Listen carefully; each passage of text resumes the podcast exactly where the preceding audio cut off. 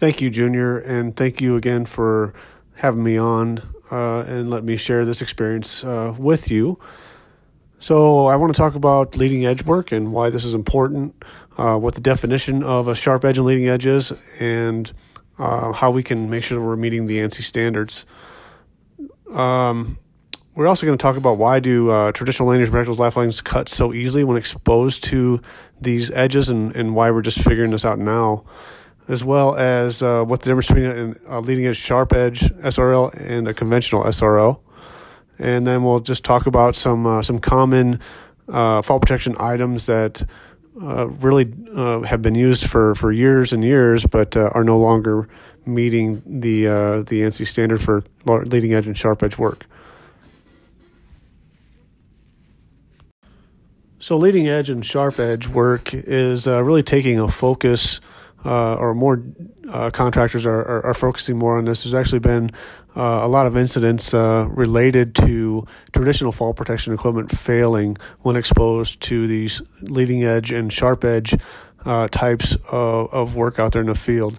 So, um, let's say put the, the, the pressure on the manufacturers of the equipment to uh, provide uh, the equipment that will protect their people, and then ANSI has developed these uh, these new standards as well. The next thing we want to talk about is what actually defines leading edge and sharp edge work. So, starting off with leading edge work, uh, this is work where typically the anchor point is at the is at foot level. Uh, and the, first off, the fall protection equipment needs to be rated for this type of, of location leading edge work also has an increased fall distance, and so we need to uh, take that into account when we're selecting the equipment. And then it also increases the arresting forces um, because they become higher. Uh, the loads become higher in the person and the equipment. And then there's also a potential for a sharp edge exposure uh, that would damage uh, the lifeline and lanyard.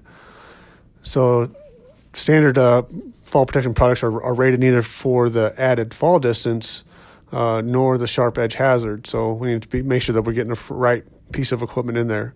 And then, you know, it just needs to be the expectations. We need to focus more, uh, not just on the uh, being tied off aspect, but make sure that we're hitting the, the fall distances and using the right piece of equipment.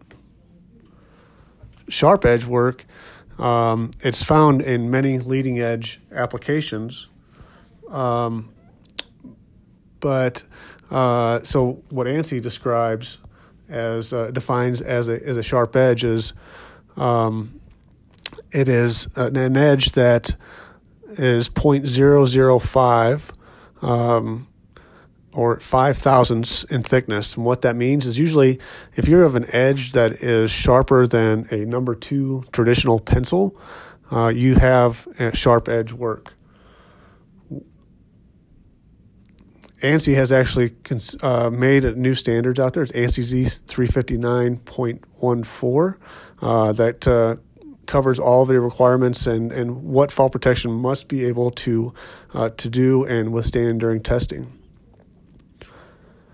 All sharp edge leading work, uh, fall protection equipment will have an integral shock, shock absorber, um, and it must be tested to be able to withstand that uh, that sharp edge where I was just speaking about, that five thousandths in thickness, and then uh, it must uh, this equipment must still retract and extend after a fall, and the locking function must still work after a fall. And we're talking about uh, self-retracting lifelines, of course. The arresting force also has to stay below 900 pounds, and the peak force below 1800 pounds. There are a lot of good resources out there, uh, videos on YouTube uh, put out by manufacturers like 3M and FallTech uh, showing just how easy it is for uh, traditional fall protection equipment to be cut uh, when not used uh, in accordance with the leading edge and sharp edge uh, new ANSI standards. The uh, just the magnitude of what could actually happen when someone is exposed to a fall and how easily traditional equipment is either cut or snaps is just it's unbelievable.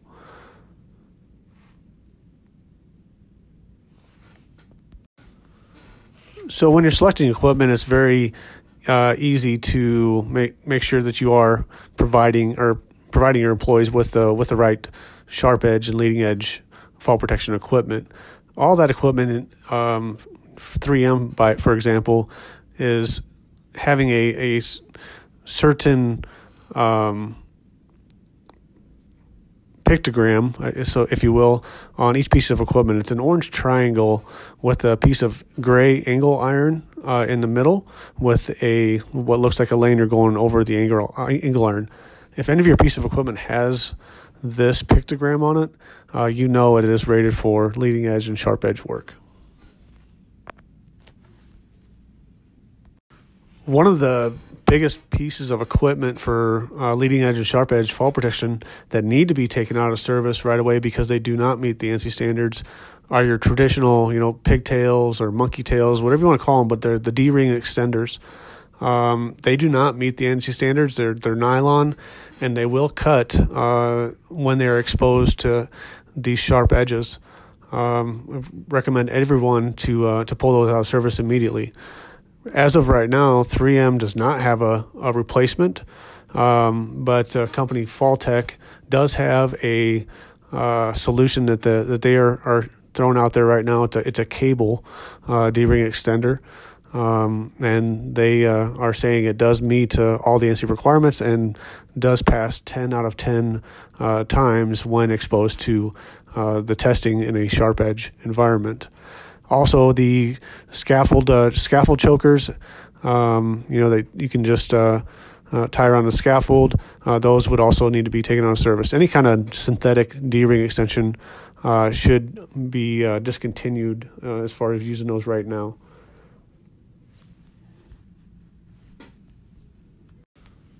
Once again, Junior and, and everybody, I, I appreciate you. let me be part of your show here and look forward to collaborating with you all in the future. Have a great one, guys.